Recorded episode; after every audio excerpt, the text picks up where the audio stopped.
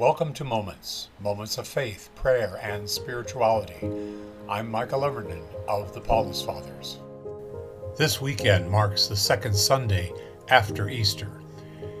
It used to be called Doubting Thomas Sunday, and now it is called Mercy Sunday. And I feel that that was an unfortunate change because we used to focus on the fact of doubting Thomas, Thomas the apostle who doubted the resurrection. Doubt, wondering, fear, all those kind of feelings seems like a normal response to something as fantastical as the resurrection. I'm sure that after the resurrection, there were many people who had many doubts. I mean, imagine if someone told you that a neighbor down the street had risen from the dead this morning. You'd say, Yeah, right and you'd just live out the rest of your day and not give it much thought at all. That's kind of the position that Thomas was in.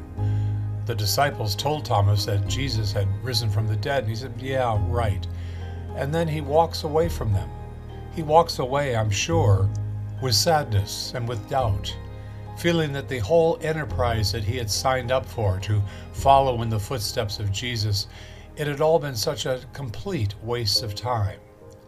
But Thomas comes back again, a second time.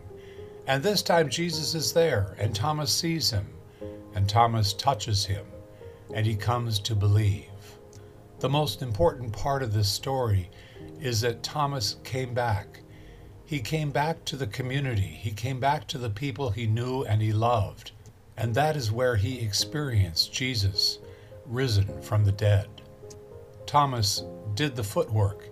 He did what was needed to quell the doubts in his mind, to answer the questions that remained.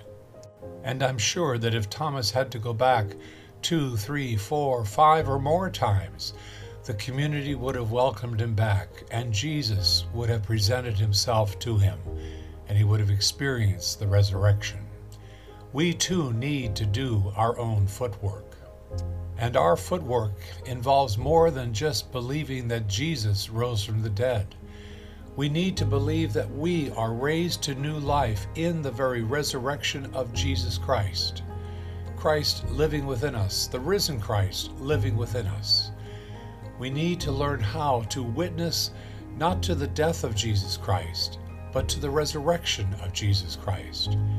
We're very good at feeling bad about ourselves or punishing ourselves or bearing the cross of Jesus. We're really good at that.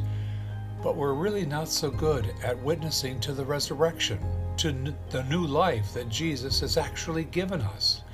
We live now in the resurrection. It's not something that's just for some future date that no one knows when it'll happen. No, it's right here and it's right now. We are risen from the dead with Jesus, and we need to witness to that new life. If others are going to believe in the resurrection of Jesus and believe in it more than just as a head trip, if they're going to really believe in the resurrected life of Jesus, that that's what Jesus gives us, we have to live that life in front of them so they can witness it and join us as well. The whole of the incarnation needs to be expressed in how we live our lives. The birth, the life, and the death of Jesus, and the resurrection of Jesus, it all needs to be witnessed to by our lives, by what we say, and by what we do. The cross and the resurrection are two sides of the same coin. Both are needed. Both need to be lived through. Both need to be witnessed to not as an idea or a nice thought or a doctrine, but lived with our very lives.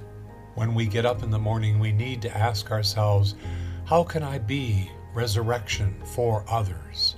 Hope, possibility, compassion, healing, and new life. How can I be that for others?